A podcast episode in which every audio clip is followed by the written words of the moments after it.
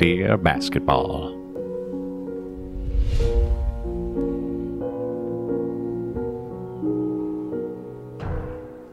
From the moment I started rolling my dad's tube socks and shooting imaginary game-winning shots in the Great Western Forum, I knew one thing was real. I fell in love with you. A love so deep, I gave you my all. From my mind and body, to my spirit and soul. As a six-year-old boy, deeply in love with you, I never saw the end of the tunnel.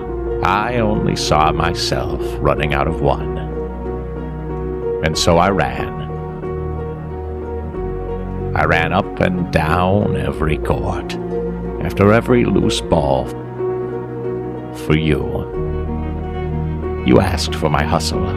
I gave you my heart, because it came with so much more. I played through the sweat and hurt, not because challenge called me, but because you called me. I did everything for you, because that's what you do when someone makes you feel as alive as you've made me feel. With the thirteenth pick, the Charlotte Hornets select Kobe Bryant from Lower Merion High School in Pennsylvania. That was a Laker diehard.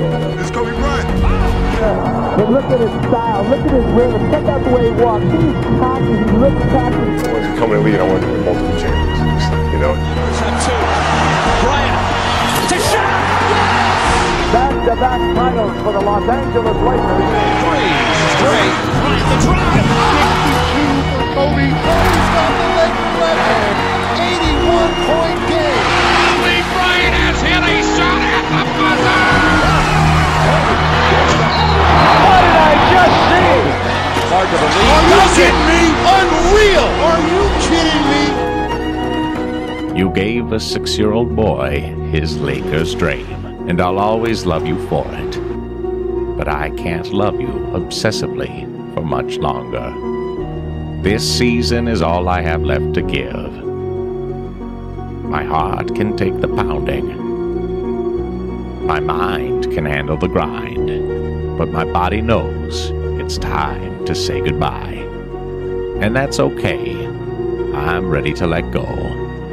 I want you to know now, so we both can savor every moment we have left together. The good and the bad. We have given each other all that we have.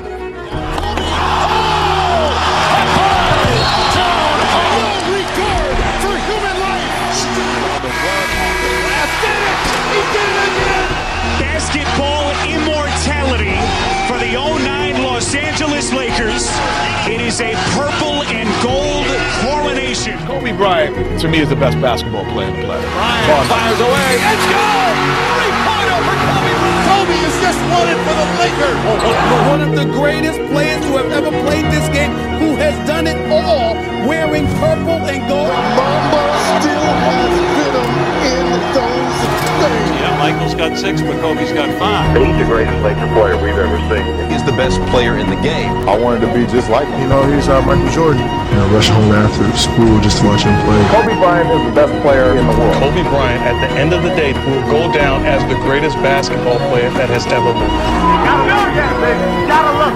Kobe Bryant is the closest thing to Michael Jordan since Michael Jordan. And the third highest scorer in N B A history, the two thousand eight M V P, two-time N B A Finals M V P, five-time N B A champion, a six foot six guard from Lower Merion High School, number twenty-four, Kobe Bryant.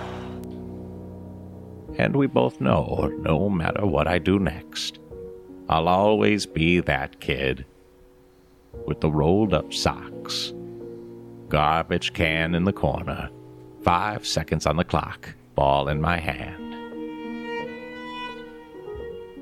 Five, four, three, two, one. But legends are forever.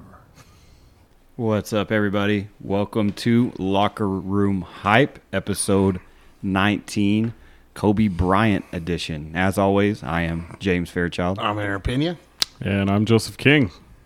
What's what up? An epic introduction. Oh, man. I mean, wow. that... I wanted to share that with you guys, I, and I know this is a podcast. Everybody's listening to that, but it had a lot of clips and everything to kind of just get you in the mindset to talk about Kobe for the next hour.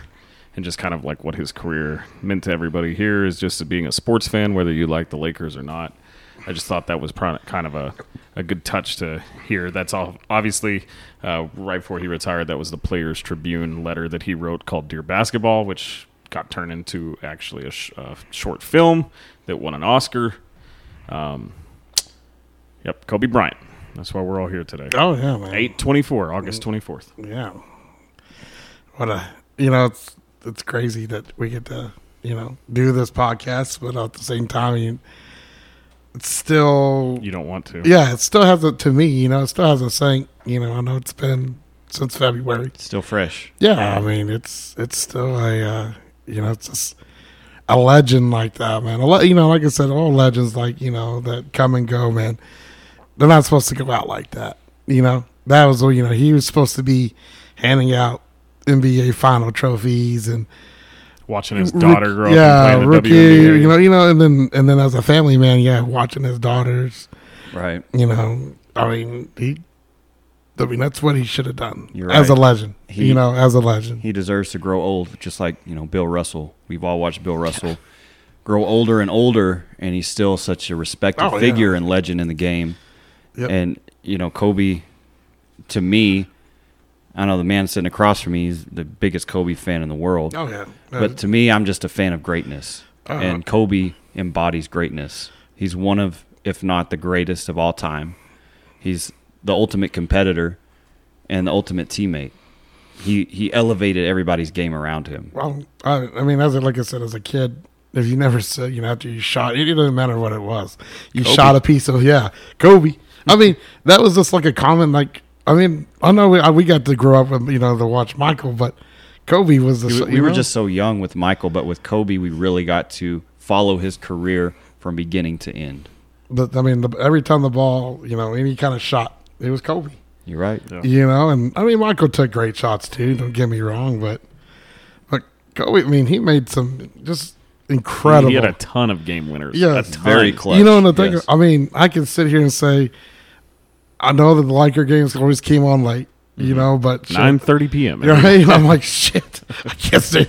But I did. I did it for Kobe, man, because, I mean, that's the only that's the only reason why. Sometimes if they went into overtime, it wouldn't be over till one thirty or two o'clock yeah. in the morning. But, yeah, right. And shit, I mean, the only time I could sit there and say that, because, you know, always the first games were always the East Coast and that, you know, or the East, and I never really enjoyed watching the East games. I always waited for the West Coast games. Tell you know? me you, you didn't stay up to watch the Nets? Oh, no. Please, come on. Kerry Kittles. Come, the, the Knicks, come on now.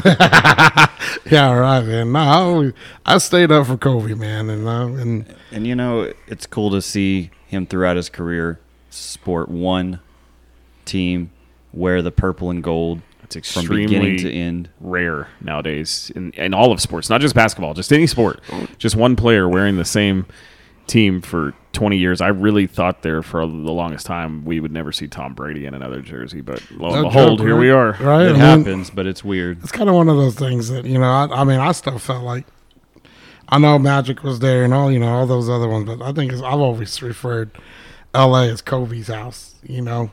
That's always oh, been for sure. I think it I forever think will a, be. Yeah. No matter what LeBron does there, yeah, exactly. Kobe will forever be. Uh, if that's the, that's, the, if the, that, the top dog. If that place isn't Shaq's house, then LeBron's never gonna get it. You know what I mean? Like yeah. he would only have the other person to have held that, and maybe you know Magic for the longest time because it was his forever. And then you know Shaq came in, and then they had a three-peat, and Kobe was kind of in the back seat to those championships, and then you know.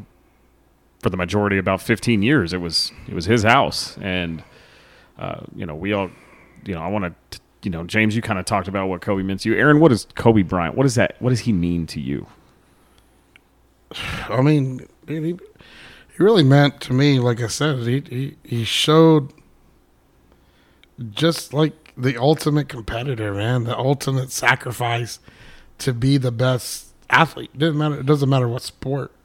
He showed the best work ethic, the best mindset, like the killer instinct. Yeah, nobody. I mean, I don't think anybody's ever came close to. I mean, to what his mindset was. Right. I mean, Michael. I mean, and that's that's you know yeah, but that's I, the closest. That's the closest, but I still the work think, ethic, the the amount of dedication but, and commitment. But the thing about it, you know, I mean, I, I no disrespect to Michael, man, but you know, Kobe had losses in the N B A, you know, playoffs and everything. Yeah, I mean, he had to take, he had to swallow those it, those losses, and yet he just, God, he came back it, harder the next year. And best, I mean, sorry, it, go ahead. No, I was just, it's it's almost like Michael was above human, right? Like yeah. the things he was able to do. Mm-hmm. But Kobe Bryant was like the human that was like, I, superpowers. I, I can be well, like I can be like that. Yeah. Like I'm gonna work my ass off to be inhuman. You know what I mean? Yeah, exactly. And that's, I don't know, like Kobe Bryant to me,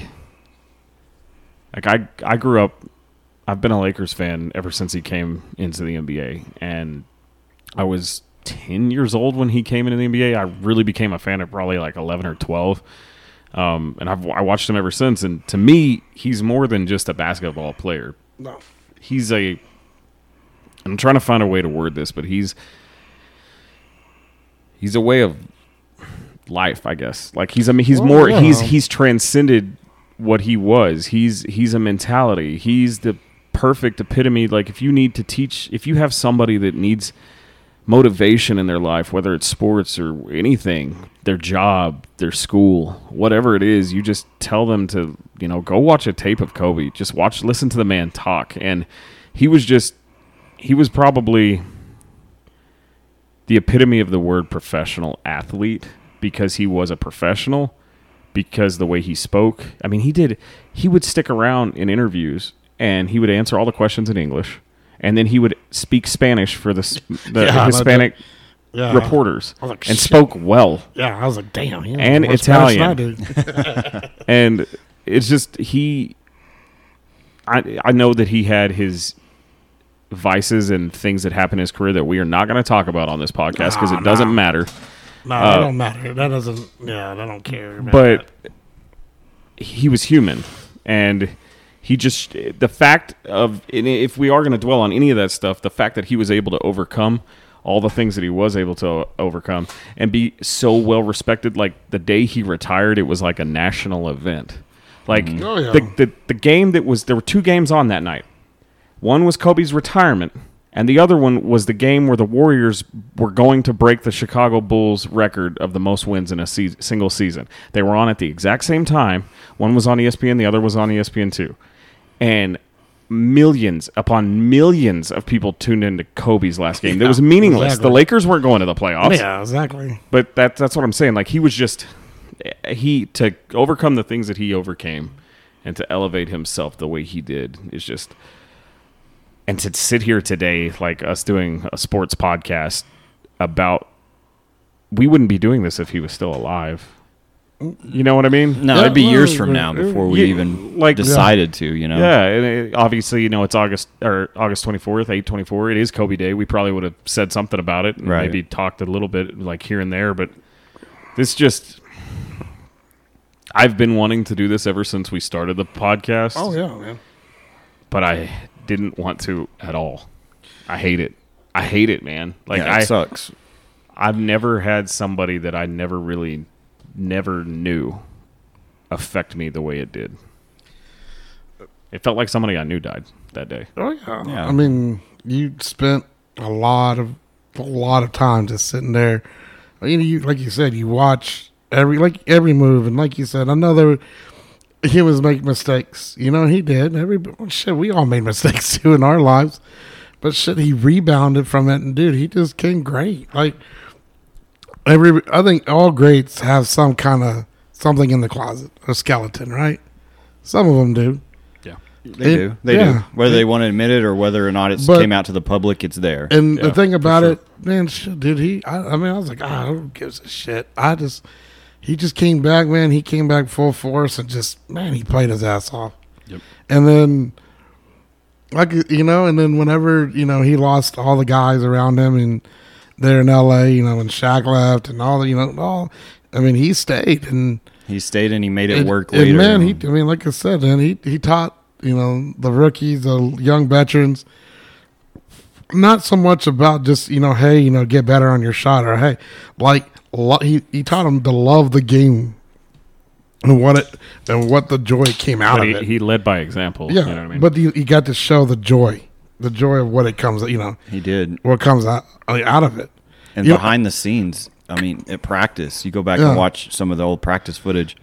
He was, you know, one hundred miles an hour in practice. Yeah. Just like Mike used to be. He yep. took a lot, he modeled a lot of his game after Mike, and, mm-hmm. and that was one of the intricate pieces that he incorporated into his his mentality, his game. And he, like you said, he had those rookies, he had those vets, but he have elevated them because of that mentality it, in practice, and it transferred over to games. It was just was, common nature, just, you know, like once the, they stepped on the court. Once he... You know, and we'll, we'll we'll we'll dive into his career, but real quick, I just want to say, you know, once he got to that point where, if you look at that that that team that won the, the championship in two thousand eight, yeah, you besides Pau Gasol, you can't say anybody else's name on that roster right. if you're not a Lakers fan. Right? You was know what Fisher I mean? On that roster? Derek Fisher was uh, not on that one. He so. came back for the Celtics. He was not on that one, and so it's just. Kind of just shows how he may have not been the perfect teammate because he did he was arrogant in his younger years, and and that that's the yeah. thing that sucks is a lot of people that aren't really Kobe fans or Lakers fans, but they like the game of basketball. They always have kind of viewed him as that selfish player, the ball hog, and things like that. But that's not who he was late into his career at all. Yeah. I mean he he was to a certain extent, but he was he he was at the point in his career was like. Look who he was playing with. He had to take those shots. Right. Every great player wants to take the game-winning shot, wants to put themselves, their team in that situation to have the opportunity to to win the game. So he did take an abundance of those shots, but he also dished it out to other guys to have, have their moments as well. And he was unselfish enough to, to know team is a team. You've, we've got to distribute the ball in order to be great as a team. Mm-hmm. I'm great on my own, but we've got to be great together. Yep. Well, one thing, I, I, you know, last night I was sitting there watching just some videos of Kobe just kind of recapping of what's kind of going on and everything. One of the videos that I really got to me was that he played with uh, Team U S A. Uh, yeah, D. Wade. LeBron, LeBron Carmelo. Carmelo. He had all, I mean, he already had all these great young guys on his team. But the thing about it, man, they sat there and just, he would lecture them and they were just sitting there, you know, listening.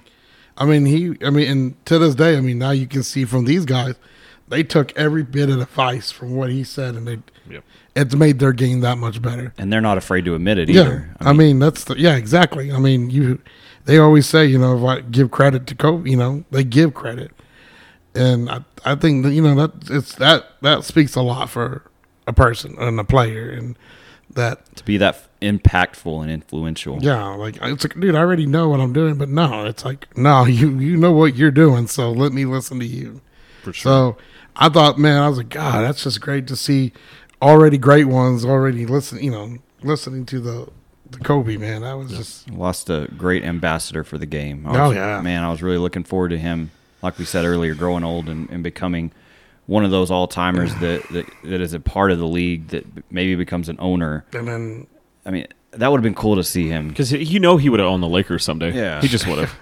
and it, so it, it just sucks that we didn't get to that. But the what we'll do um, for the majority of the podcast is I've got some bullet points here highlighting his career. And we'll talk about each of those moments. And then, um, obviously, it'll culminate with uh, his untimely uh, death. And kind of the reason why we're doing this podcast. But uh, he was born in Philadelphia, Pennsylvania, uh, the youngest of three children and only son of former N B A player Joe Bryant. Did you guys know that his dad played in the N B A? Yes. Joe Jellybean. Jellybean Bryant, yeah. You didn't know? Yeah, he was uh, teammates on the Sixers with Doctor J for a bit. Oh, damn. So, yeah, Joe Jellybean. He played overseas, too, didn't he? Yeah, so um, he, he was also the maternal nephew of N B A player, John Chubby Cox. That was his nickname. He was a chunky boy, but that what a terrible nickname that was. Mm-hmm. Um, his parents named him after the famous beef Kobe, uh, which is a t- t- type of way you can basically cook skirt steak in Japan. Um, the, his family moved to Italy when he was six years old, where he learned to speak fluent Italian. Uh, they moved because uh, Joe had retired from the N B A, but still he wanted to keep playing, and so he went into the European League over there, and they lived in Italy till he was thirteen years old when they finally moved back, and then he attended high school at Lower Merion, um, which is kind of like a, a suburb to Philadelphia. And uh, he was drafted in nineteen ninety-six as the thirteenth mm-hmm. overall pick to the Charlotte Hornets. Um, this was back in the time. Now it's fairly common. You know, LeBron James did it. A lot of other players do it. They come straight from the N B A in a high school or out of high school. Uh, he was like, I think Kevin Garnett was first, and then uh, uh, the year before, and then Kobe Bryant came. The, they were the only two. You're right. Yeah, I think the, Kevin Garnett was the first player. I remember out of Garnett. Yeah, I remember Garnett when he got drafted. You know, after straight out of high, it was like it was a huge, huge thing. Yeah. You know, so and um, then Iverson. And this is the draft order. So Kobe was thirteenth overall.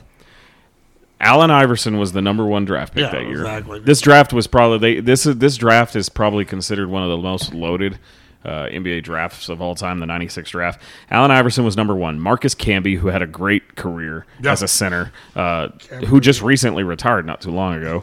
Uh, Sharif Abdul-Rahim, he was a really good uh, six-man, and then he kind of came off the bench and started working as a really good small forward for the Atlanta Hawks for many years. Uh, Starbury, Stephon Marbury, was number four. Uh, yeah, he was really what popular. A, what we were a great point guard. In middle and high school. He had right? great hands. Yeah, yeah, he was great, yeah. Um, Ray Allen was Shit. number five. Oh yeah, the shooter, sharpshooter. Like, God, that guy. If there was anybody that I would say could probably beat Reggie Miller in a three-point contest, it might be Ray Allen. Yeah, like he's, he's had some memorable shots. Yes, for sure. Yeah. Um, Antoine Walker, which was also a teammate of Ray Allen's later uh, with the Boston Celtics, a very Celtics. good, uh, very yeah. good power forward. Uh, Lorenzen Wright, who didn't have a very long career. Uh, Kerry Kittles, he was. Decent. He was a. I said his name earlier. He played for the New Jersey Nets. They they uh, always happen to. Uh, that's who the uh, Lakers beat to win their third three-peat. Was it? Okay. And when they went in the N B A Finals was uh, Jason Kidd and the New Jersey Nets. The Kidd. Uh, number nine was Samaki Walker. He was teammates with Kobe for a while. He was terrible. I hated Samaki Walker. He he fucked up all the time. The best player in this draft. Uh, then Eric Dampier, also a very good player. Todd Fuller, Vi- Vitaly Potapenko, and I really don't know who that is. And then at number thirteen, the Charlotte Hornets selected Kobe Bryant. And imagine if he would have stayed in Charlotte. Exactly. Wow. A team owned by Michael Jordan. Man, that would have been so bizarre. It wasn't at the time. Bizarre. Very. And it, I can't. I can't think of Kobe without the purple and gold. Well, it, no, you can't. And then the thing is, is he.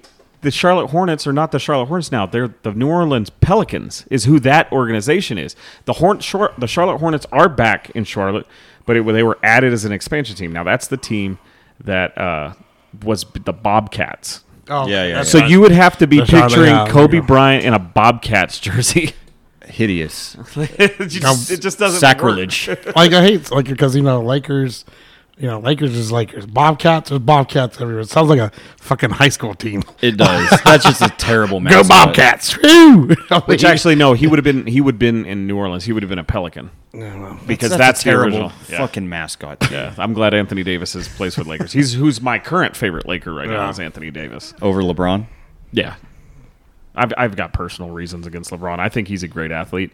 I just think that he doesn't possess that. Uh, I've said it before on the hype. You know, he doesn't have the the gene, the that, killer instinct that Michael and Kobe possess. Yeah, he doesn't. He doesn't. He has.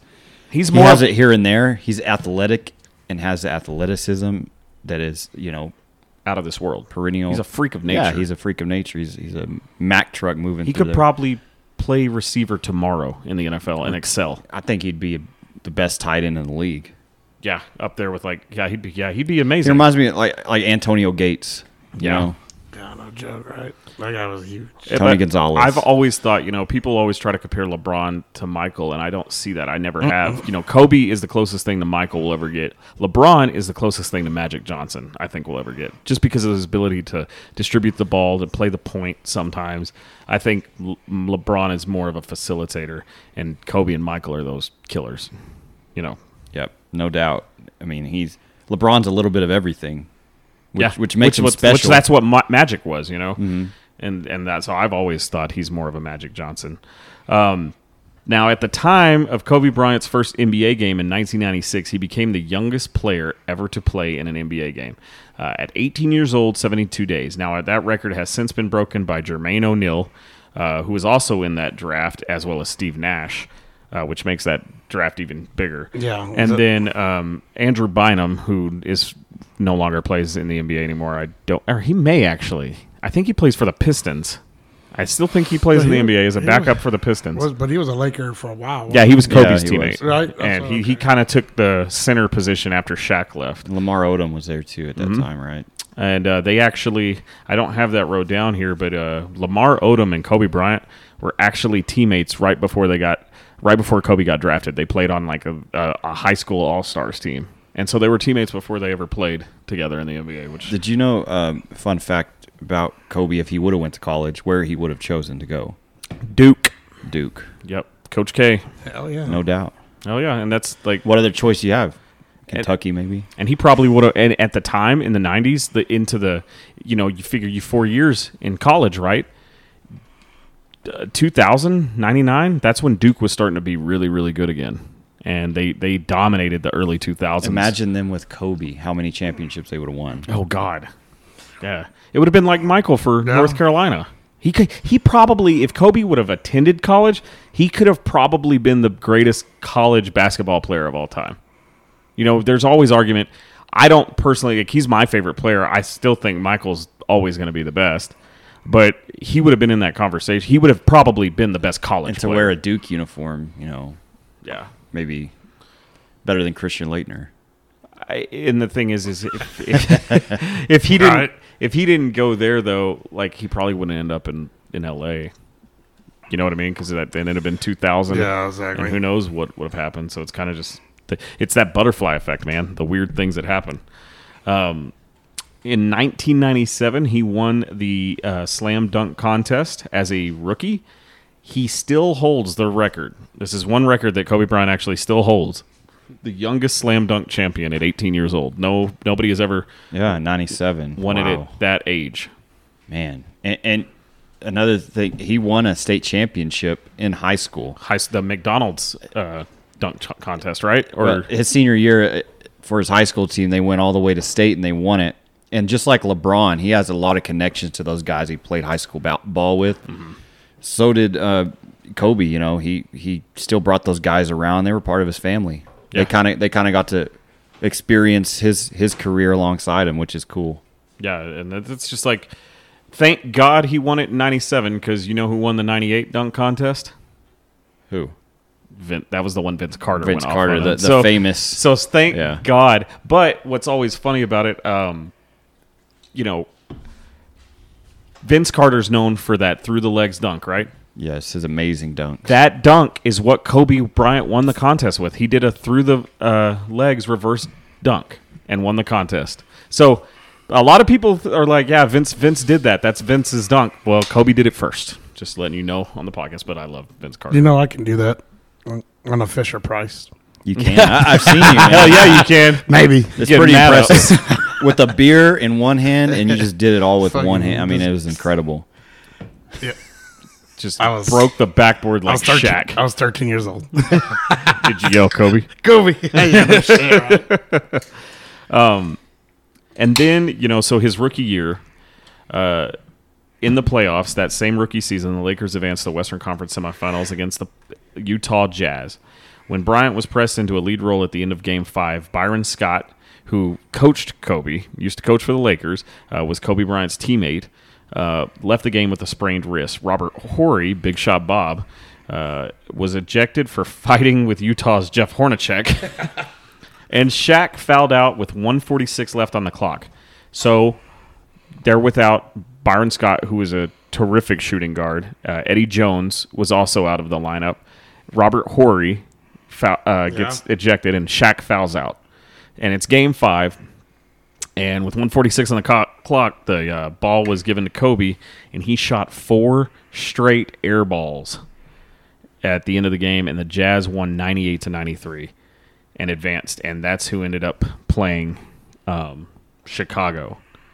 So, you know, there was still one more. There was the finals to go, but who knows? Mm-hmm. You know, that you could have had a Kobe Bryant, Michael Jordan N B A Finals.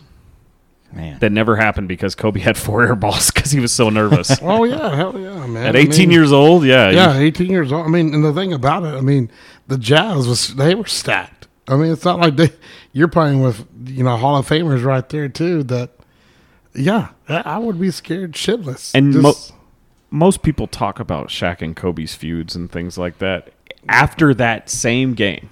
And Shaq was visibly pissed off. I remember seeing highlights of this. Like, he just kind of walked off the floor after Kobe airballed those.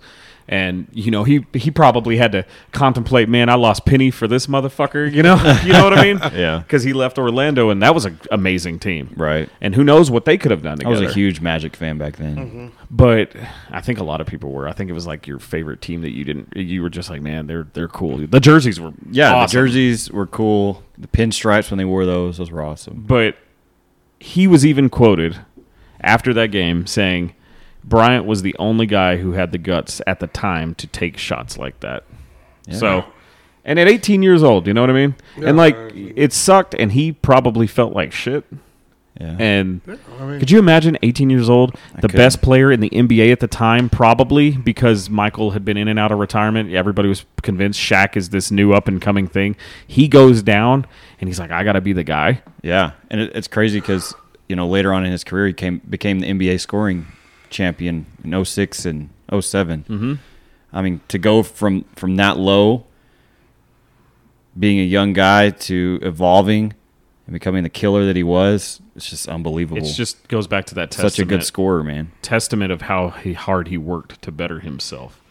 Um, so after that season, the Lakers' uh, fortunes would improve because in nineteen ninety-nine, a uh, small-time coach, I don't know if you guys have ever heard of him, his, his name is Phil Jackson. He just, he was a little small. A little, little small coach. A little small-time coach. He, he, he accomplished a few things in his career before yeah. he came to the Lakers. Right. A legend. A legend.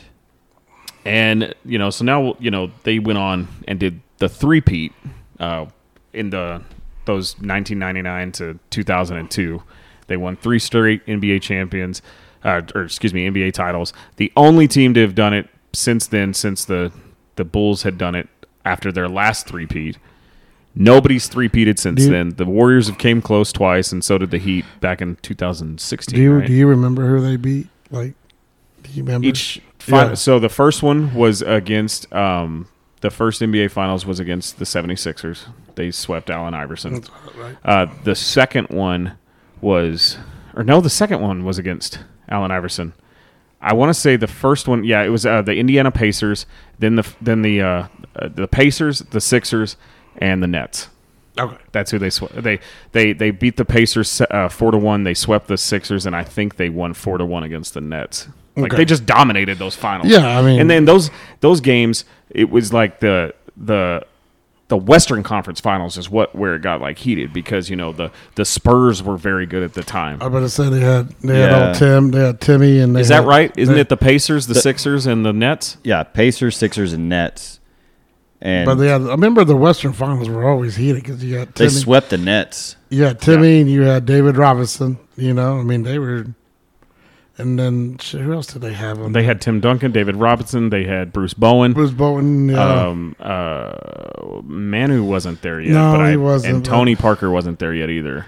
But, yeah, the Spurs. But they were they were, they were a pretty good team. That's like when you think of the best teams in the N B A of all time, you the Spurs get n- avoided for some reason. Like, they are, they're probably the second best organization behind the Lakers, in my opinion. And I think it's because of where their organization is. San Antonio. Like, people throw shade and and, and downplay the city of San Antonio yeah.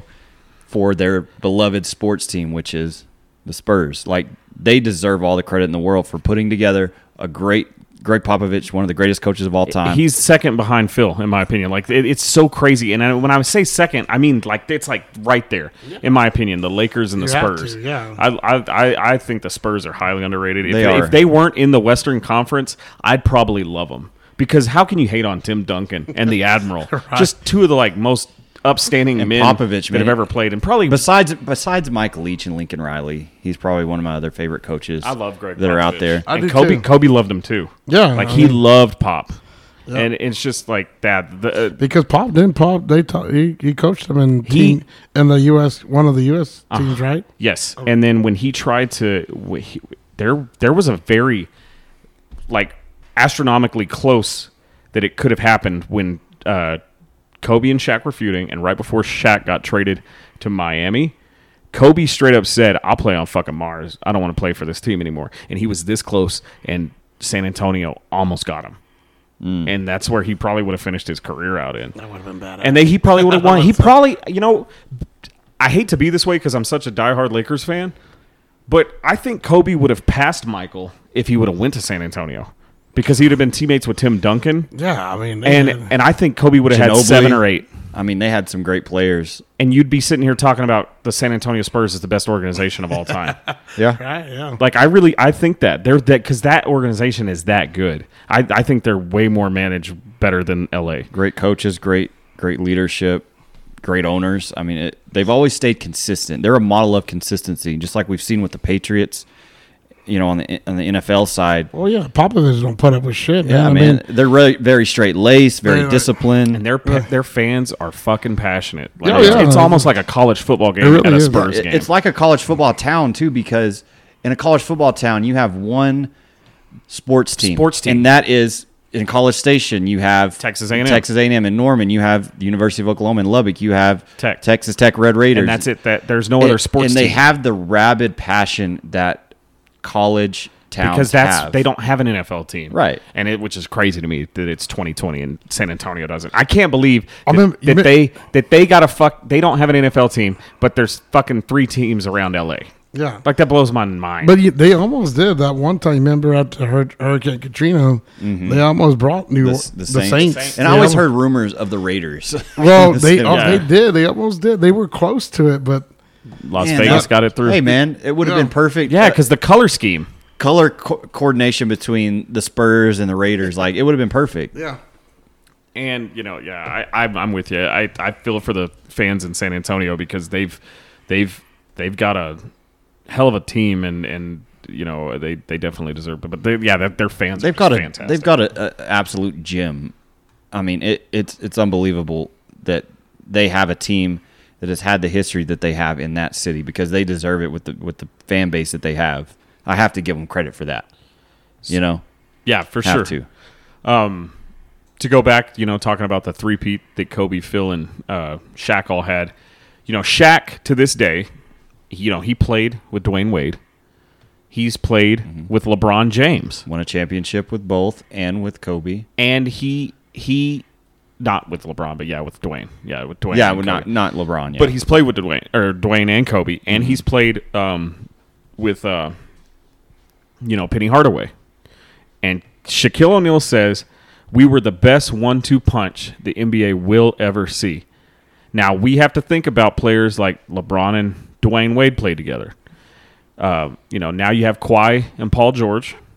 You had at one point you had James Harden and K D. And Russell Westbrook all on a team that together. That is insane. I cannot believe that team didn't win a title. Yeah, the way that their careers have gone, people f- tend to forget they all played together in Oklahoma City. Kareem and Magic, Michael and Scottie. What do you think of Shaq's? Discuss that for a second. What is Shaq's statement true? Are they truly the best one two punch? Probably one two with, with the amount of versatility they both bring. Big man. And you've, you've got Kobe's versatility. Yeah, the outside. Because everybody else that we've mentioned are all perimeter players they, for the they, most part. I mean, I know LeBron can drive. Right. Kareem's tall. They but, complement each other very well. Yeah. And that's why the, the, the one two punch is so severe and strong. Uh, so let's go Let's go by pickup games. Let's say let's say Kobe and Shaq played in their prime, played LeBron and Dwyane Wade. Did Kobe and Shaq win a two-on-two? I think so. no doubt. Yes. I don't think nobody nobody's going to, even as big no. as LeBron is, he can't body Shaq. Yeah, Shaq's no. going to bully and, and and do his, he's going to have his way in the paint. Dwyane could keep up with Kobe, but Kobe would still in his prime. He couldn't guard Kobe, I don't think. I, I, you know, I, I disagree. I think even even later, nobody could have kept up with Kobe because he was just he was just overall, man, even when he was out towards the end, dude, he was still just people don't badass. He's, you know, he's a very but yeah, I understand prime, but yes, Kobe, Kobe's an extremely underrated three point shooter. Yeah, I mean, shit, a lot of people don't consider him up there. Uh, that that commercial you'll need to see that's showing right now is a new Nike commercial that's narrated by Kendrick Lamar that they did yeah, for Kobe. It's very, very good. So if y'all get a chance, go look that up on YouTube. Um, you, you can even go back to Kobe's final just, game of how potent of a shooter that he yeah, was. Yeah, like I know, I know he took a lot, all the shots. He did, but he but made a hell of a, man, a lot of them. For a man that basically, like his doctor straight up told him his knees are bone on bone. He had no cartilage left at all. And to be able to do that after twenty years in the yeah. N B A, to and, still put up sixty in your final he game, was, he was we'll not talk a, about that he, later. He was not a specimen. He had to train his body yeah, no. and, and sculpt his body to become what he he became throughout his career, how effective he was on the court and how, how potent of a scorer he was. He, he really had to work hard to get his physique chiseled the way that he, he needed it to be. A lot of guys are just give, God-gifted, and they just... They don't have to do much, and they're just, you know, just cut, and, and they're they're automatically the way that they should be to, to be, you know, just effective. Like LeBron James, he's he doesn't have to do much. He's just a specimen. The only two, just because of how great a scorer he is right now, the only two I think could give Kobe and Shaq a run for their money is probably like if you put uh, Kevin Durant and James Harden on a team together against them. I could see them keeping up the pace because those are just two outright scorers. Yeah, yeah just that's, just that's tough. natural that's, scorers. That's, that was tough. Yeah, yeah. but you know, I just but can't. yeah, I mean, like the dominance, and I think you got it the nail on the head, James. That's perfectly accurate because everybody we did mention else were for the most part perimeter shooters. They could drive to the hole, but Shaq is not a one-trick pony. But he was just—he's the most dominant center of all time. Yeah. There's Hakeem, you know. David Robinson, Patrick Ewing, I don't give a shit. He'd body Bar- all of them. Charles Barkley. He'd make them all look stupid. Do a Barkley impersonation, please. Uh, I'll do I'll do a Shaq versus Charles. Right. My Shaq's not that great, but... Well, Kenny, you don't, you don't understand. Me and Kobe was the best one-two punch we ever had. The game it ever had. They'd never seen anything like this. Ernie, let, let me...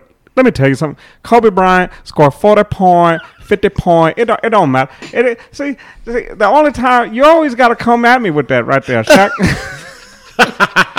It's just because you're too damn stupid and I'm too damn handsome.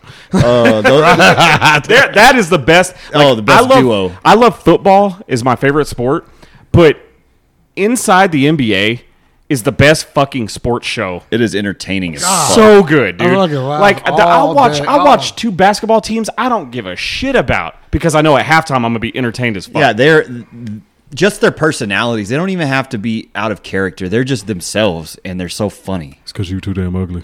Well, I, was, I was watching one of the. They were in the back wrestling one time. Both of them, Shaq and Chuck. God. Like, yeah, Chuck's. A, they're just fucking. Man. They're kids, man. They're they they're are they're big kids. Yeah, they're big kids. I love I love hearing him, him on any type of uh, sports show. Chuck, man, he he puts on a show, and anything he says is hilarious. I love it. They love so, it. Moving on. Um, in the oh four season, the Lakers starting five. This was towards the end of the Kobe-Shaq era. Do you guys remember who the Lakers got in two thousand four? I just remember. I'm, I I remember uh, the mailman, postman. Or this this here, Karl Malone. Karl Malone. I remember he he finished up his career there, yep. right? Yeah. And and so they got in two thousand four. They were calling it, and my football team made the mistake of doing this once. They they were calling it the Dream Team. Because it was oh god Kobe Bryant, Gary Payton, uh, Devin George, and Rick Fox shared the, the small forward. But then you had Karl Malone and Shaq. And they only won one game in the N B A Finals against the Detroit Pistons, with Rip Hamilton, Ben Wallace, oh Rasheed Wallace. That was a good team. A good team. A good team. A good team. Yeah. But that team should not have beat that Laker team. No. I mean, no. Like, and, and so I think what you saw there in two thousand four was probably the decline, the infighting between Shaq and Kobe, the feuds coming to a head. That was also the year, I, I know we weren't going to talk about this, but that was also the that entire season Kobe Bryant was dealing with his court cases oh, yeah, in Colorado. Okay. Yeah, he was dealing so with that shit. There's a lot of shit on Kobe's plate. He underperformed, a lot of people would say, in the N B A Finals. Uh, Shaq was, for all intents and purposes, very out of shape. And yeah. had put on a lot of weight yep. and was slow. And, you know, that that's about the time that the, the hack a shack was very prominent. Like, just send him to the line because oh, yeah. he ain't going to make shit. He ain't going to make anything. And so that's because his hands are too damn big. He's holding it like, have you ever shot one of those small rubber Fisher Price yeah, balls? And, like, you can't shoot that thing. That's how Shaq was, just launching it into space. Yeah. Like, he was a freak, but oh boy, I think if it was a fucking hula hoop, he couldn't jump it, couldn't shoot it in. Yeah, he, he would. He was he'd hit the top of the backboard or just airball the damn thing. And people like Gary Payton was still a great defensive player, but but him and Karl Malone were both on the ends of their careers. Yeah. at yeah. that point. Yeah, and so um, Bryant was close. closely scrutinized and criticized during the oh four oh five season, with his reputation badly damaged from all that had happened over the previous year. A particularly damaging scenario came from when Phil Jackson wrote in his last in a in a book that he wrote about. That's how much drama was going on. Phil Jackson retired and had to fucking write a book, and it was called The Last Season, A Team in Search of Its Soul. The book detailed the events of the Lakers' tumultuous oh three oh four season, has several criticisms of Bryant. In the book, Jackson called Bryant uncoachable. Do you guys remember hearing about this? Yeah. And this is this is when all the ball hog, uh, you know, Shaq. There was a famous interview Kobe was doing post game, and Shaq just walked up and said, "What's up, Showboat? How you doing, Showboat?" Like, you know, just yeah. There was just all kinds well, of it, just turmoil. Even around that time. One of the good things that happened in the oh four year was when the sexual assault charges got dropped. Yeah, that was a good thing. Absolutely, I was glad and, to see that. And go the, you know that money hungry bitch, like. Just right? uh, yes, he he right. made a mistake. He committed adultery. That's the that's what he committed. That's not a crime. That's that's what I'm saying. But um, you know, so he, he was called uncoachable, and halfway through the season, uh, then that year, because the book had came out during the following season, uh, Rudy Tomjanovich was the coach, and he had some heart problems. Rudy Tomjanovich was the was the the coach. Uh, you hear the famous quote, um, "The heart of a champion." That that's Rudy Tomjanovich, and he's, oh, okay. it's when he used to coach the Houston Rockets and Hakeem Olajuwon and Clyde yeah. Drexler. Um, you can never underestimate the heart of a champion. You've all heard that speech. That's who he was, and then he he he left, and then um, at the time though, Bryant was the league's leading scorer, twenty-seven point six points per game, but he was surrounded by a very subpar cast, and the Lakers went thirty-four and forty-eight and missed the first and missed the playoffs for the first time in over ten. years. Was this oh four oh five? Yes. Okay. And so, uh, you know, missing the playoffs for the first time in over a decade, uh, the year signified a drop in Bryant's overall status in the N B A, as he did not make the N B A All-Defensive Team because he was just more concerned about scoring. Because in that that he didn't have anybody to play with. He was yeah, just he, he wasn't going to pass the ball because there was nobody to pass the ball to. Right. Yeah, yeah. But like every great player, he rebounded. Yeah, you know, for sure. He he scored the eighty-one points the next season in oh six. Yeah, um, the two thousand five two thousand six season marked a crossroad in Bryant's basketball career. Despite differences with Bryant, it had only been two years since he left. Phil Jackson returned to the Lakers to coach them. Uh, Bryant endorsed the move, and by all appearances, the two men worked together in the second time around, leading the Lakers back to the playoffs. Uh, Bryant individually scored accomplishments, posted results of the finest statistical season of his career.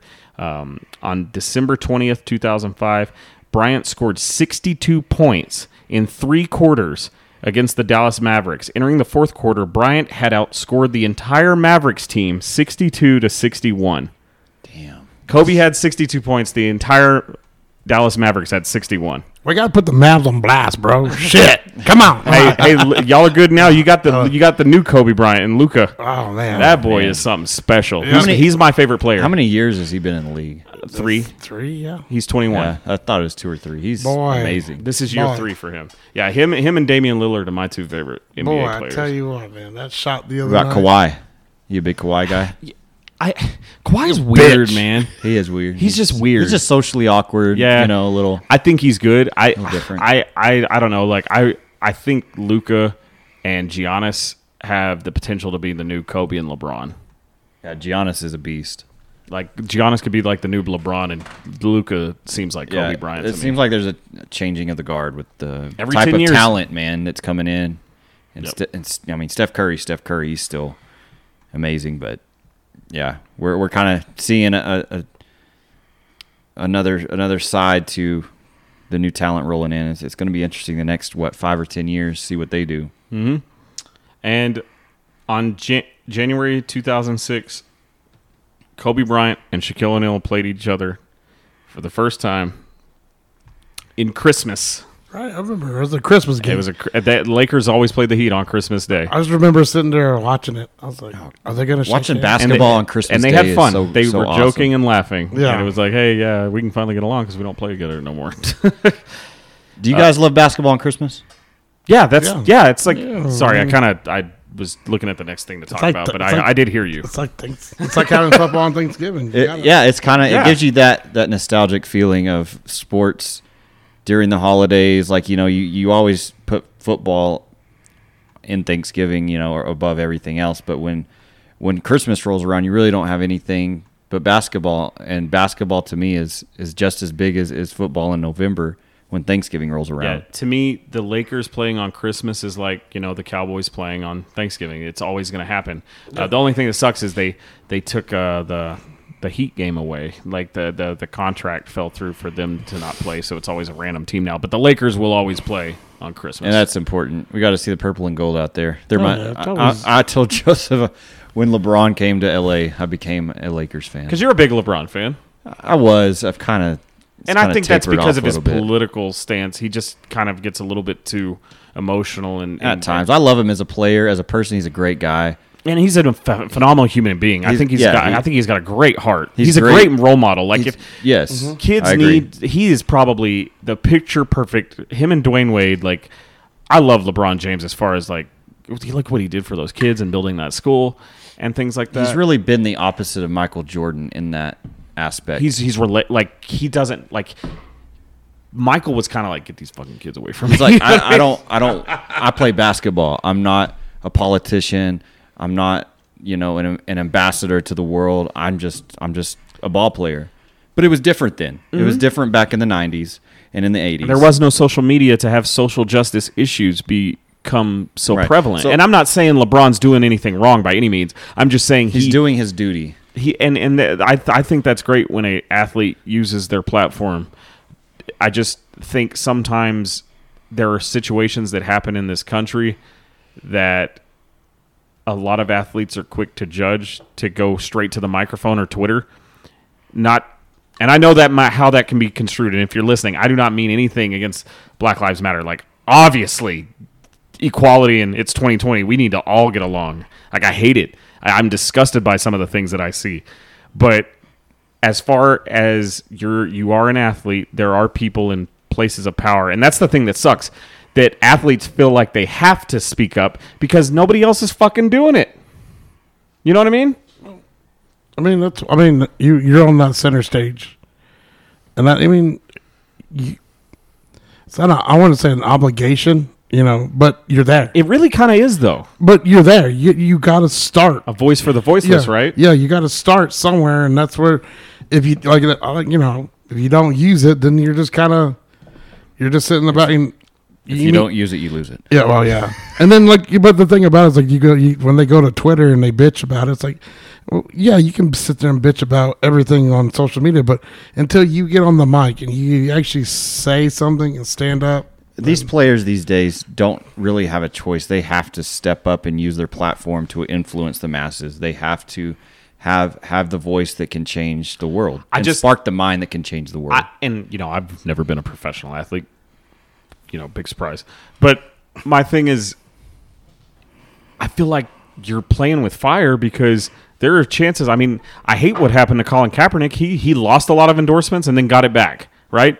Like Nike yeah. supported and him, he but he did lose N F L. Other. He got a big settlement from the N F L. He did lose so. other endorsements, and it's like, man, you know, but what? That's, that's, I mean, the Apples influence, the, af- the influence you're going to have with your voice outweighs the well, amount that you're going to lose financially in the long what's run. What's his name?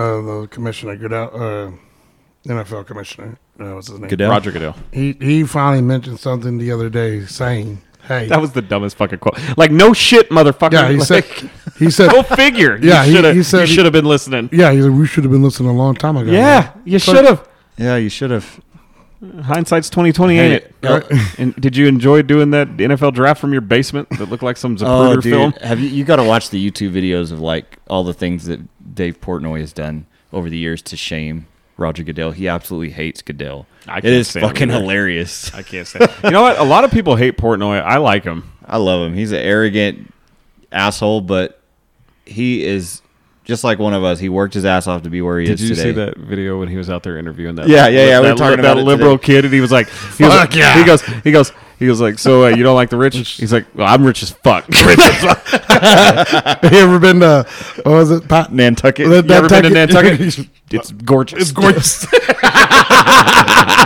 Portnoy loves Nantucket. I love it, man. God, I love that guy. God, I love him too. Man. I know you might be arrogant as shit and everything, but God. I wish I could be like that. Like, really, I really yeah. do. I wish we would have started a company or some type of... Like Bomb City Locker but, Room Talk? Yeah. I mean, but, years and years ago. But he's like, he's always like, yeah, I'm rich as fuck. Good. I'm glad. Dude, yeah. I mean, praise it. It's all good. Oh, yeah.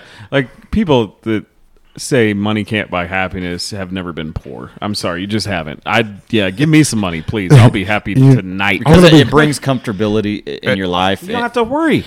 Inconvenience. You don't have to go to a bullshit I, I, job. I'm not going to lie to you. Waste your time. Time. If, that's the that's, biggest that's, thing. That's, yeah, you have your time back. If we're all sitting on a boat, I don't think we're going to be that depressed, are we? Nope. No. No. Not at all. Not I, at all. You you mean to tell me I could I could just get on a jet and go to Ireland for the weekend right? instead of going and sit on an ambulance for four days out of the week for twelve hours at yeah. a time? Yeah, I'm going to be pretty fucking happy. Yeah, no shit, right? Exactly. Like, yeah. Shut up. Money is the root of all evil. No, it isn't. I mean, it money, is. Money. It's not. I mean, it could be if, if you're an idiot. If you're an idiot with it. Well, all right. Yeah, back exactly. on Kobe. Yep.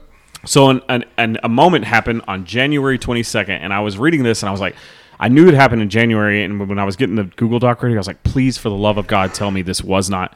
It was a week before, you know.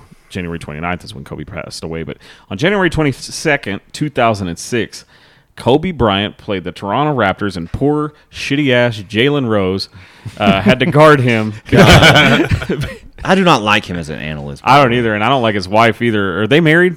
Molly from First Take. That's his girlfriend. Did really? you know that? I did not know that. Yep. They've wow. been together for like six years. Uh, anyway, he had to yeah. guard. He had to guard Kobe, and Kobe scored eighty-one on his bitch ass. Good. Only Wilt Chamberlain's hundred-point game in nineteen sixty-two tops that performance. Do you guys think either of those will ever be broken? Man, it's hard. I don't know. I, I could see that, somebody think, maybe just going off and getting like eighty-three. The only, I can, yeah, eighties. Yes. I think the only person that probably would come close is Harden. Harden would probably come close to Dude, it. Dude, the guy that's playing right now on this T V behind us, I think, is probably could do it. Who? Damian Lillard. Well, I, I mean, I think so, but he still needs. But he's a point guard. Most point guards aren't like this. It has yeah. to be. It'd probably be a shooting guard. But right? I, but Luka, I, maybe. Yeah, but I think with him, Kevin he, Durant, he needs maybe one or two more guys just to get it spread out, and so he could have those easy one-on-ones and easy shots. Yeah, for sure. That's what I, I mean. Because I mean, he's the main factor. I mean, so they're gonna. As soon as he drives, they're going to come and grab him. So, I mean, that's why I mean, I, I could see it. I really can. Just he's going to have to get a couple more guys, and I hope that happens. Yeah. I mean, you always. I mean, it's good to always have those records, but it's always good to see him challenged and broken. So I got kind of sidetracked. We're watching the Lakers play the uh, Trailblazers right now, and the Lakers are just kicking the shit out of them. They're actually mm. playing like a number one seed. It's kind of cool seeing Carmelo and LeBron go at each other because they're guarding each other tonight, and like they got drafted on the same night, and just to see them really? go at each other's throats. Thought, no, Carmelo came the year before. Year before, right? Year before, uh, because he won. Uh, he, he would, or no, did LeBron came the year before because uh, Carmelo played in Syracuse. the national championship at Syracuse. Yeah, I was about to say, right? But okay. I mean, they they around that time. Yeah. Okay. Or maybe they did. I think they're both in year seventeen.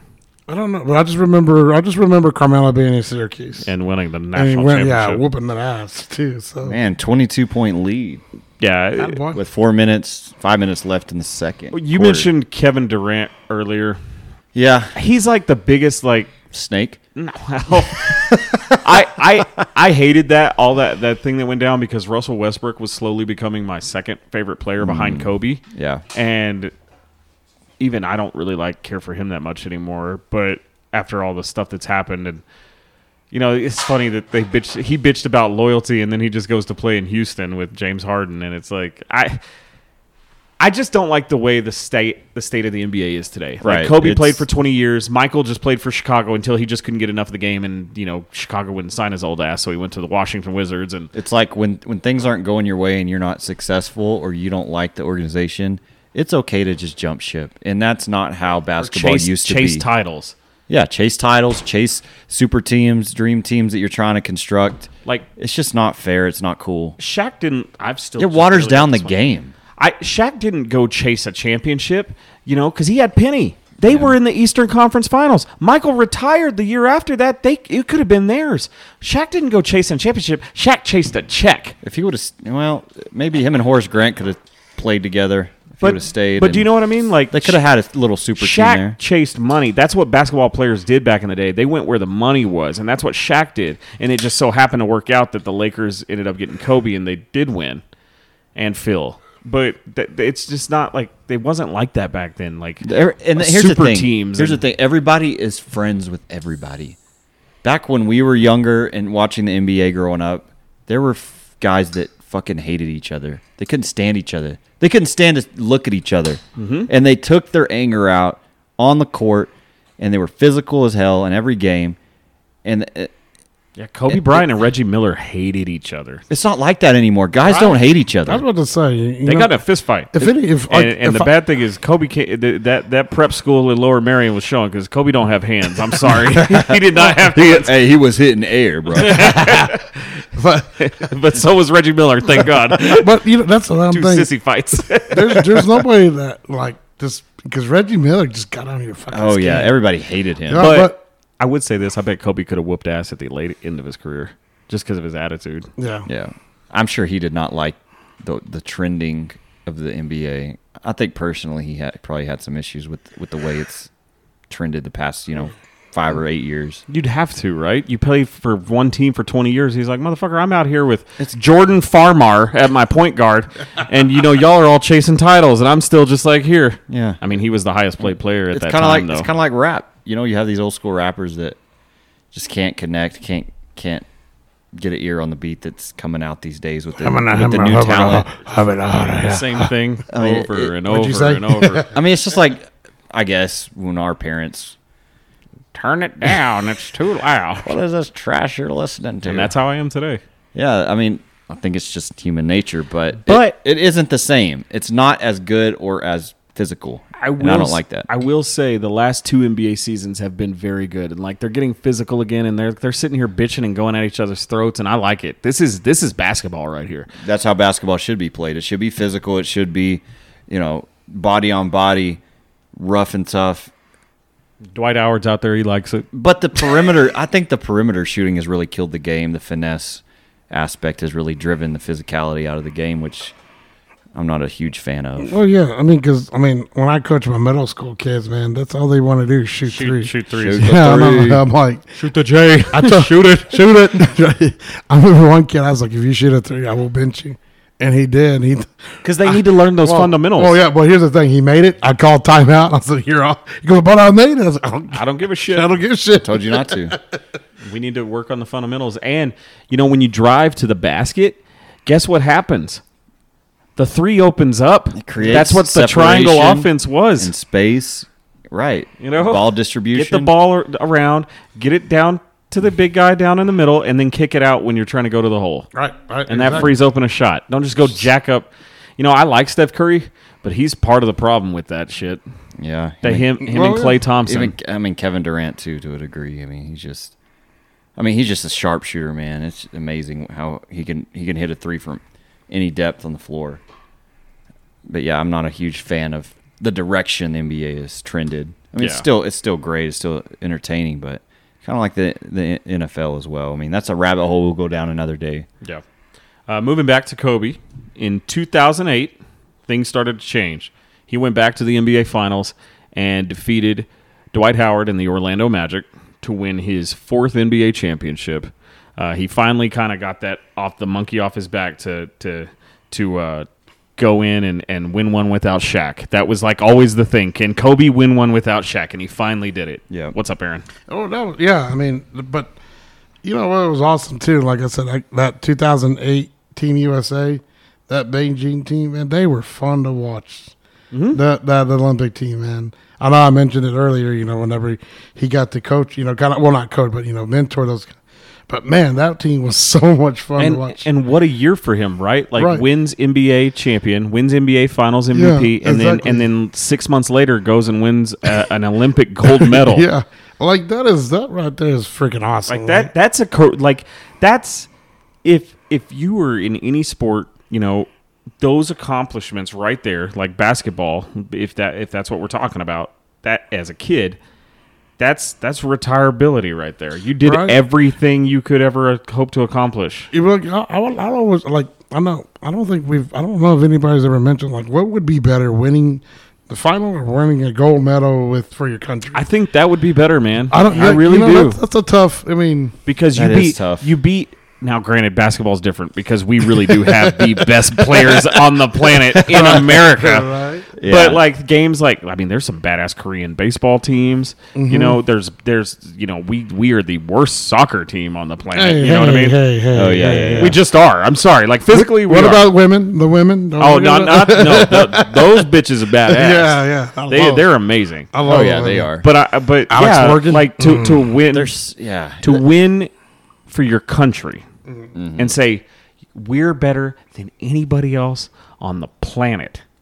That's something, right? There's something yes. up and beyond special about winning a gold medal in the Olympics as a United States citizen. I love this camera real for quick. your Sorry. country. How they do this side camera here? Oh yeah, it's so it's like cool. A video especially game, especially it? when they come down the court. I wish they would keep it more like that, but yeah. But gold, I mean. I think, I mean, as an American, as someone that, that loves this Caruso. country, I think I would rather win a gold medal for my country Hands than win down. N B A Finals. Yeah. You know, I, I wish more people, like, how, you know, football, the game of soccer, is everywhere, right? I wish American football was everywhere because I'd love to see American football played in the Olympics. I think that'd be amazing. No, we kicked their ass. Oh, we beat the fuck out them. uh, who was the there? Japanese team. Uh, uh, Um, U S A defeated Siberia five hundred ten to seven, and then they won the, the gold medal, defeating Iran two twelve to fourteen. Like, it would, would destroy. Everybody. It would be lopsided, just like how soccer uh, basket- is. and basketball is. Most of the time, soccer. Sometimes we're competitive in the World Cup, but a lot of times we get annihilated. The women, of course, it's, are elite. Yeah, they're great because not a lot of we have a lot of uh, the the women here have been able to have that freedom where women can play a sport right for a long, Other long time. It's not possible, and that's why we're so good at it, right? Which vice versa, that makes sense for the men. Not a lot of men like soccer in America didn't become popular until the sixties. They've been playing that shit in Africa since the fifteen hundreds. You know what I mean? Like soccer's right. old, maybe not that old, but. You know what I mean? It's like, definitely the number one world yeah. worldwide sport. And it's I, number I, one. And I know you guys, guys don't love it, but it is it is very competitive, and I love World Cup when it comes around. It's oh, I, lo- most, I love the yeah. World Cup, but yes. like otherwise, it's just hard for me to get it into. Because there's so many different divisions, and yeah. it's, it's hard well, to keep track. Yeah, you're like, okay, Messi plays for who? Okay, he won... The they won the championship. Well, no, not really. Like there's twelve different like, championships. He's a bigger he's a bigger soccer fan, and, and you two should get together sometime. We and should talk do, soccer we, we should we should talk soccer on a hype episode once. I'm down because he loves I love soccer. it. I really do. It's, you know, especially the European League. I mean, I love it, man. You know, and M L S is still good, too. I mean, it's not terrible soccer. I mean, it's it's, it's just not like European soccer. Like, football Where, is football to me, but mm-hmm. when I'm talking to people that that's all they watch, yeah. like if I'm talking to somebody that all they watch is soccer, I'll call it football because that's football. What it is to them. You yeah. know what I mean? I appreciate yeah. it, and I, I recognize it as the leading sport in the world. I just wish I was more into it, and maybe I will. You should, man. All right, it's, we gotta it's, get, it's really fun. Get back to Kobe. All Kobe, right. Kobe. Back, back, back on Kobe. Uh, so, you know, he won those back-to-back titles. Um, and then after that, the two thousand ten season is when things kind of started to go down for Kobe. On April thirteenth or April twelfth, two thousand thirteen, uh, Kobe tore his Achilles tendon, and that was pretty much the start of his decline. Yeah, um, against Golden State. Many injuries. And, and you know what? We're going to talk about that for a second because we see a lot of, and especially we'll keep it N B A to keep it quick, but a lot of uh, N B A players like to flop nowadays. Oh, yeah. LeBron had to get carried off for cramps. Right. Kobe tore his Achilles tendon. And walked off. Got up, made two free throws, and walked off the court. Yep. And, and, and like that, I, I told you Kobe Bryant's more than a person. At that point, that Mamba mentality, that's what it was. He's a lifestyle, just like you said. Like, that, that right. is, that's like, that's. Yeah, I mean. I don't give a shit. I'm here. This is what I'm going to do. I'm going to be a man about it. I mean, I I mean, I hope to God I never I tear my Achilles. I mean, for what I understand, it's fucking awful. Oh, yeah, because basically fucking, it's like a rubber band shooting right yeah, up your calf. Yeah, exactly. Like, it's awful. And that back, is, yeah, back in the day, that would have been a, oh my a God, career like, just ending thinking injury. About it just makes you cringe, man. Like, and but, I don't know why it says yeah. tore here. It was straight up ruptured. He ruptured yeah, yeah. his Achilles. It was and completely that's split. The thing. To get back, is, oh, I gotta still shoot two free throws. Like, there's no way. I know. I mean, my in my mindset, there's no way I could have done it. No way. But I'm, Kobe, yeah. Yeah. And that's why I respect the hell out of the man, always. And that was the start of multiple injuries over the next several seasons, including a knee fracture and a torn rotator cuff that he underwent season-ending surgery under for in two thousand fifteen. And then he came back at the start of the two thousand fifteen two thousand sixteen season. Bryant suffered a calf injury, and on November twenty-ninth, he wrote the infamous poem, Dear Basketball, on the mm-hmm. Players' Tribune that you guys heard earlier on the podcast. Mm-hmm. Uh, Kobe did not play much in the following weeks to his final game. In his final game that was at home in L A against the Utah Jazz. Now, I wrote this in here. Remember what we talked about on Kobe's rookie year when Shaq fouled out and Kobe went in? Yeah. How fitting is it that Kobe's last game as a rookie was against the Utah Jazz where he airballed four times right. and they lost? Wow. And his last game, I've never heard anybody compare this at all. I haven't seen this yet. And his last game as a professional athlete was against the Utah Jazz, and he went out and scored sixty points in what most people consider the greatest final game performance in any sport. It was. I remember being at your house and watching it. And he and he shot the last his his his last play of his career. Okay, hold on. Go was ahead. An assist. All right, I remember. All yeah, right. he he he uh that he uh went in and. He made two free throws to make it. He had fifty-eight points. He made two free throws because he got fouled because Utah, it was a competitive game. Utah was trying to come back. Utah was up the entire game until the last three minutes, and L A took the lead. And they were trying to hold on to the lead, and Kobe Bryant uh, got fouled and went up and had fifty-eight points and made free throws fifty-nine and sixty, and then went down. They got a rebound from a missed shot, and Kobe, to avoid getting fouled again, threw the ball all the way from down court Uh, to Jordan Clarkson, who dunked it. And so Kobe Bryant, who got told to pass his entire career, his final play was an assist to end his career. And then they, they went ahead and the Jazz called a timeout and they took Kobe out of the game and they got the standing ovation and whatnot. And the rest is history. But, you know, that is probably – I didn't realize that until I was looking up all these career highlights. That is probably the most Kobe Bryant thing I've ever heard. Oh, that, definitely. That, that he went twenty years and he was like, you know what? And you know what? He probably even remembered that shit. He was like, yeah, these motherfuckers, I missed four shots. I'm missing shit tonight. And you know huh? what? Going back to his injury, do you, he he broke a bone in his left knee in a game against the Memphis Grizzlies and was out for six weeks. People forget that as well in two thousand thirteen after he came back from his torn Achilles. Like, the dude was just an absolute warrior. Yeah. And his, and his mental strength, mental toughness is unbelievable. And that game, man, like it felt like, and, and as a Lakers fan, like think about it, right? I've, I'm a, that's my team, right? We had not won a playoff game since two thousand twelve. Mm-hmm. We hadn't won a series since two thousand ten when we won the finals. So, and this is two thousand sixteen. It, yeah, it had been four years since we won really anything. And it felt like we just won the N B A championship because the, the whole place was rocking. George Lopez, Kanye West, Snoop Dogg, Shaq, everybody was there. His Every kids. L A legend. His kid, yeah. Jack and, Nicklaus. Oh, yeah. Every game. Jack Nicholson, yeah. Every every game he was there. And, and that's the one thing I want to end on his career of playing was his two, his two oldest daughters, Natalia and Gianna. They never really got to see. They they were young when Dad was a badass, oh, yeah. right? Like when Kobe won his last championship, Gianna was three years old. Mm-hmm.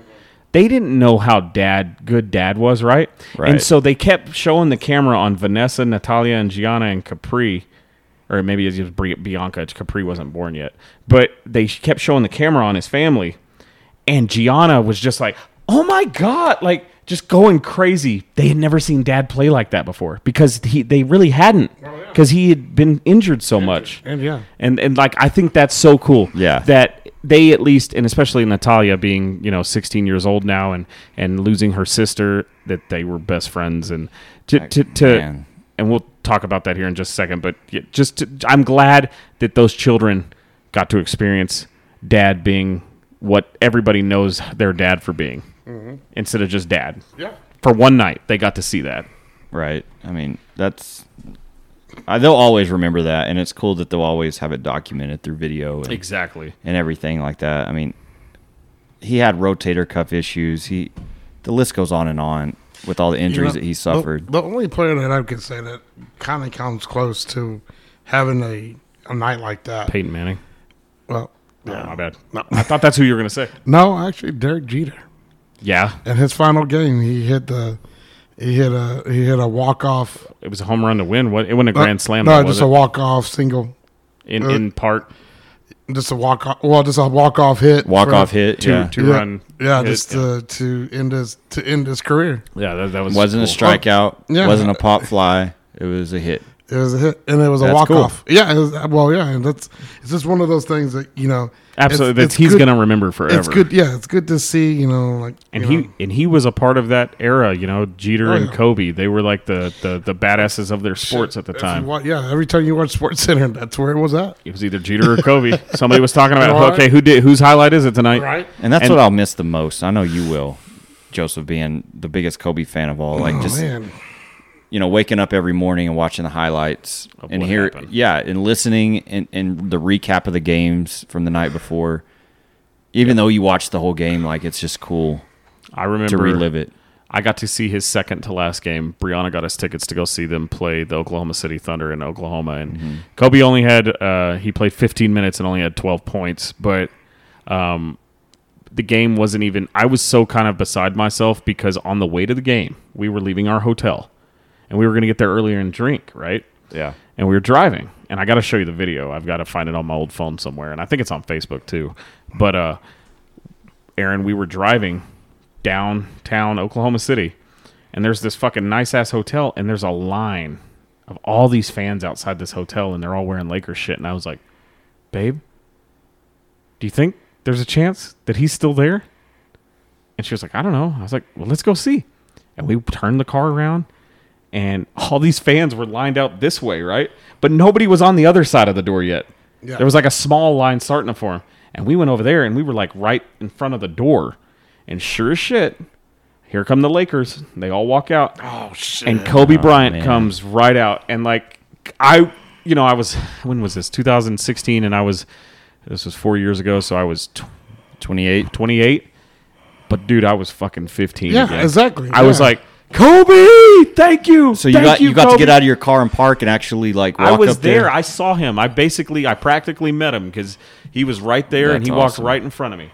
God damn. And I got it on camera and filmed it, and it was I was fifteen years old again. And, yeah. and oh, like yeah. and, and I told oh, Brianna yeah. when all that all this that we're fixing to talk about to end the podcast happened, I was I was kind of like, man, I, well, at least I got to meet him finally. Oh, yeah, you, you get know. to see your hero, man. Like, nothing beats more than getting to see your hero. And it, it was a great moment. Yeah. And real quick before we talk about the last thing, I want to talk about, I know you guys probably didn't know too much about her, but at fourteen years old, Gianna Bryant was her father on the court. Like, the little attitude she had when Shit, she got dude. fouled, and just like seeing her highlights well, this, and just yeah. seeing dad over there in the corner coaching her. That's that's the one thing that I hate, because Kobe was gone, but she could have, and I'm not, this is no diss to the W N B A, but it is not it is not the most no, followed yes. followed sport, right? But she yeah. would have been the biggest star. No she doubt. could have brought that shit back, right? Oh, people dude. people would tuned in to see Oh yeah, Gianna Bryant play, and, and she was probably going to get a full ride to UConn, which is probably the best women's basketball yep. team right now. Still, yeah, and still, yeah, and like she she just could have. It just sucks. That's that's what I hate more than anything. I, I hate that he's gone, but the fact that she left too, I, that, it, it's terrible. You know, and that's yeah, that's the I, you know nothing. Like I said, man, nothing's worse. I mean, I, I you know, don't get me wrong. Yes, I shed tears for Kobe, but I shed a lot. I think I shed more tears for her, yep. right? Because that's it's, it's just so young, and you have like just watching her videos and watching her, you know, her passion. Pa- her, like she emulated her game after her father. I mean, it was yeah. it was beautiful. Like yeah, like there's nothing more better than a a father daughter relationship. Exactly. To have, like golly, like, you always see the father son. That's, that's but, perfect. That is a perfect relationship. And, you know, to be taken like that, you're like, damn, man. Like, yeah. it's just, it, man, you just don't know. And so the final thing to talk about, obviously the whole reason we did this podcast, um, twenty twenty has been a terrible, terrible year. Terrible. Oh, and oh, that's yeah. an underest. Yeah, it all. Keep going. it's, Keep it's, going, It man. started with some fires in Australia, and then. Yep. God. On January twenty-ninth, twenty twenty, at approximately nine oh six a.m., Kobe Bryant, alongside his thirteen-year-old daughter Gianna, with six family friends and a pilot of a Sikorsky S seventy-six helicopter, crashed outside of Calabasas, California, and there were no survivors. Um, Man. They were on their way to a uh, a basketball camp for the team that Gianna played on, and she had brought her friends because Dad flies in a helicopter, and he always did that. He did that for the majority of his career once he got the money to to avoid uh, traffic from getting from Santa Monica to the Staples Center. Right. Um, he flew in helicopter, and apparently he had flown with this pilot many, many, many, many times before. Um, I remember seeing video footage of the weather that day, and it was very foggy. And as a paramedic that – I was a flight paramedic for a bit, and um, those are definitely not conditions. You they they should not have been flying. That, that morning. Right. And, and most of the um, local uh, police department choppers were grounded that day. Yeah, they they weren't even going anywhere. They were not there were multiple anywhere. flights that were canceled out of L A X that mm-hmm. day on smaller aircraft that weren't seven forty-seven because the ceiling was too low. And it's just, I, I hope and pray that it never comes out. I don't think it's even possible at this point that it can, because everybody on that aircraft is deceased. But I hope that it wasn't a scenario where Kobe was egging on to take the flight. That's that's the one thing that I, I hope and pray is, right. I, is that I it was just it was just a, a thing where they got on and had no kind of idea that was what was happening. And I, I really think that it was a judgment on the pilot. I'm who, just who, going who twenty minutes away. Who determined, you know, I've got Kobe here, his daughter, other teammates of the team, other parents of the team, and we're not going far. We're not going far. This is very important to them. I've got to. I've got to do this. This is my mission to make this happen for them. And and I admire, you know, the fact that he he had that passion and the will to do it. But he should have been smarter and realized, hey, these conditions are not appropriate for me to lift this chopper the into the air. I don't blame anybody. I don't. I just don't. Like I've I lost. You know, in in two thousand. seventeen, I lost three friends to a, a crash at the facility that I worked for, and, and I don't blame anybody on that flight then, and I don't blame anybody on, on Kobe's. I don't blame the pilot. I just wish better decisions would have been made. Right. And It, it, it sucks, and it's it's sad, and we are left here with like what could have been. Like, I think Kobe was just, and you've heard multiple people say this from celebrities and everything, Kobe was just starting starting the second chapter of his life. He was. He his was career. Only, what, forty-one, forty-two? Uh, forty-one, forty-one when he died. forty-one. forty-two. He'd have been forty-two yesterday. Yesterday, right. And and so, like, he was, but he had won an Oscar, and he had made this short film, and he wrote a, basically, he loved reading Harry Potter to his daughter so much every night. Like, they were big Harry Potter fans, his whole family. He helped, he got a writer, gave an idea to a a, a publisher about an idea of a wizard that uses sports, and they made a book. There's three, or there's two books. How cool would that have been, man? There's two books that are out right now that Kobe Bryant helped make. And to continue that series would have been awesome. You know, he contributed to to the ones that are out there, but think about how much that could have grown and blossomed into, you know, something that she could have done with her daughter or son when she grew up. That's, you know, I've always, the one thing I've always, I've, I've felt that we're going to lose, especially with the N B A, you know, man, it's just the humbleness he had, you know, and he needed to be there for a lot of those, you know, well, he, I mean, he, I mean, I know he still is, and, but it could be more, teach these young people how to be more humble. Mm-hmm. You know, I mean, it's like, it's, you know, like, right. It's not about the money. It's not about, you know, your house or anything like that, man. It's just. It's about the mamba mentality. Yeah, it's just, what, well, what, you, what you're going to leave for this earth. Exactly. And did, I you, think, and did you leave it all out there? Lost a great educator to and, the and, game. And, and I think that's that's the one thing, man, you know, like, I know you can sit there and listen to it. And I, I hope I hope these young people, you know, I hope. I mean, even me, I mean, I know I, I still listen to it and everything like that, but just apply it, man, you know? Yes. And that's the thing. Like, applications. I, so. And I, I'm trying, like, I just had shoulder, shoulder surgery this year, but, like, especially now, and I've always kind of thought about that mentality. Like, I want to get back in the gym. I want to do better, and I want to do these things.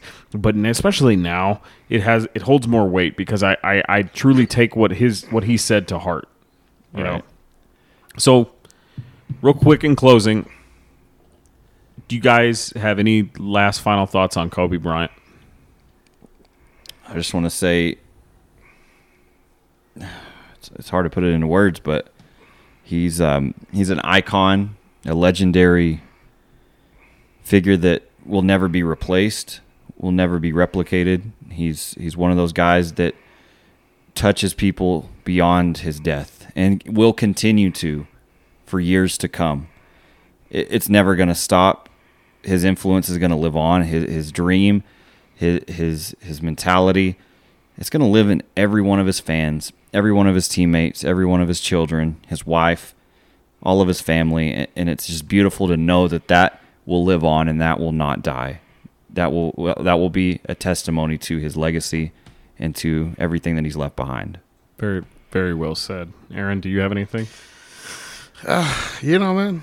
He, Here's just one thing that I, you know, one of the quotes that I've seen. I mean, I know he has many, many quotes, but, you know, I, I know what we're going through twenty twenty right now. It, it, that's really, you know, puts it all in perspective.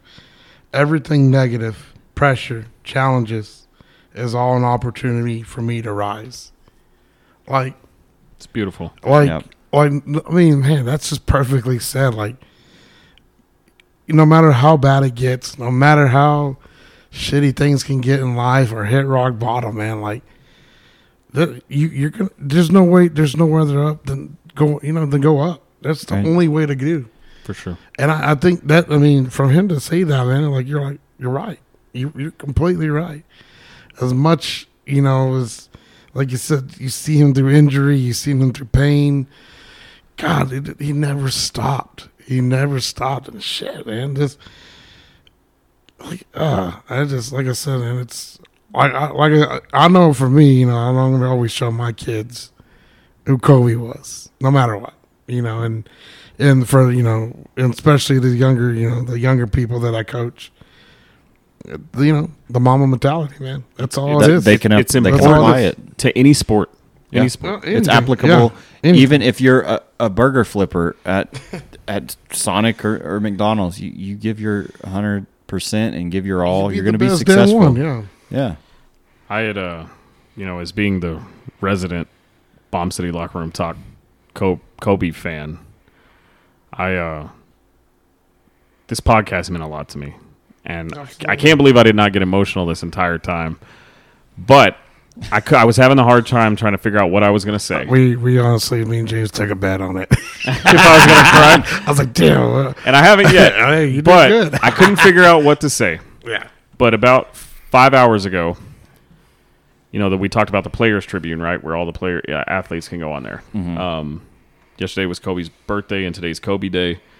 Uh, I think the best way to end this podcast... Um, somebody that you can see who has been visually affected by this ever this tragedy ever since it happened. A good friend of his, one of the best basketball players we've ever seen, Allen Iverson, wrote on the Players Tribune. And uh, I'm going to read this, and then we can end it there, okay? Does that Sounds sound good? good. Okay. Good. So this is from Allen Iverson on the players tribune dot com, and it's called Dear Kobe. So whoever bet that I was going to cry is probably going to win now. Dear Kobe, this is going to be tough, but I need to get this off my chest. Everybody clear out for me and Kobe. Clear the paint for Chuck and Kobe one last time. Kobe Bean Bryant, my guy. The first time I saw you going up against Black Jesus when you were eighteen years old, I knew you were a killer. That's when I realized you were going to be a legend in this game. You were going to be hard. You were going hard at Mike that night. No fear whatsoever. I mean, I knew from passing you in traffic over the years that you were a dog, but when I saw you going at Black Jesus like that, that's when I knew you were a kindred spirit. We might have grown in di- up in different circumstances, but when I saw you on the cart, on the court and how hard you are, I knew we were raised with the same mentality. I wasn't tall, but in my mind, I was going to be a giant out there every single night. You were six foot six and could have scored in your sleep. But that wasn't enough.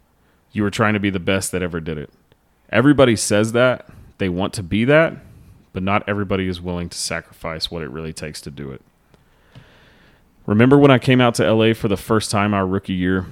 You picked me up at the hotel and we went out for some food.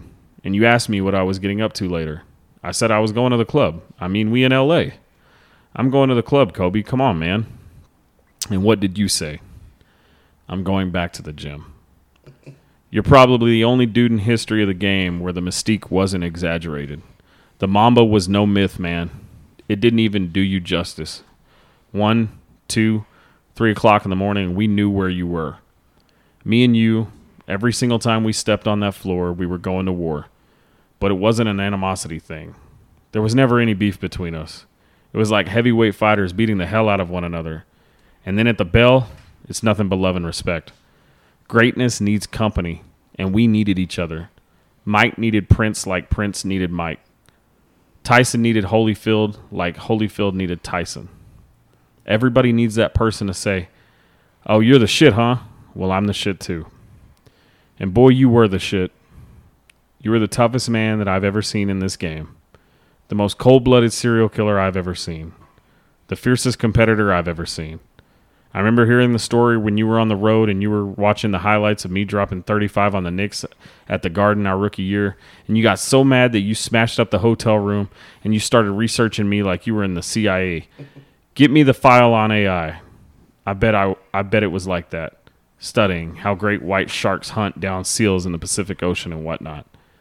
What I love about the story is it's the truth.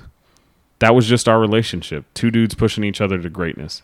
The next time you came through Philly, you were all up in my shit. There was no half-stepping you. Every first step, I had to go one hundred. You're six foot six, and it was like you wanted to guard me. You wanted to challenge. You wanted to show me that you were the baddest motherfucker to ever play the game. And I didn't want any part of Kobe Bryant on the other end. Man, hell no. I'm not stopping you. Nobody is going to stop you. You were Kobe. And you were going to do whatever you wanted to do out there because you were a sniper, an assassin, a cold-blooded killer. And now I'm talking about you in the past, and I still get emotional about it. It doesn't seem real. You were my guy. The two thousand one N B A Finals where we were going at each other like fighters. Not out of some beef or hatred. That's what some people could never understand. Not out of hate, out of admiration, out of love. I can't tell you how many pictures I've seen of me and you at the free throw line talking shit and just smiling.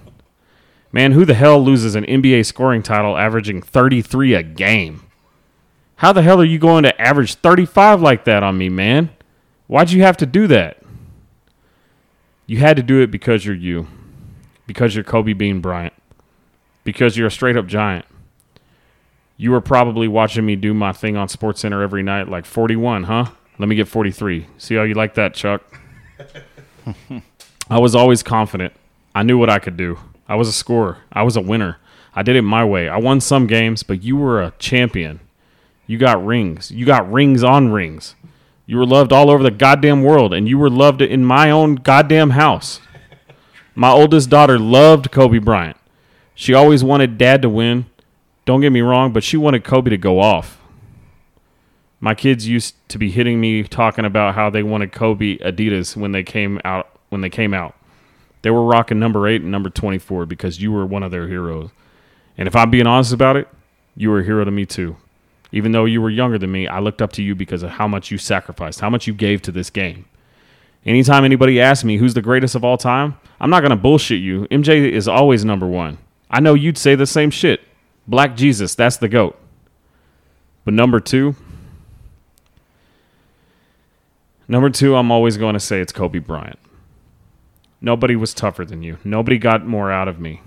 We're linked forever in this game, in this life. I just wish we had more time.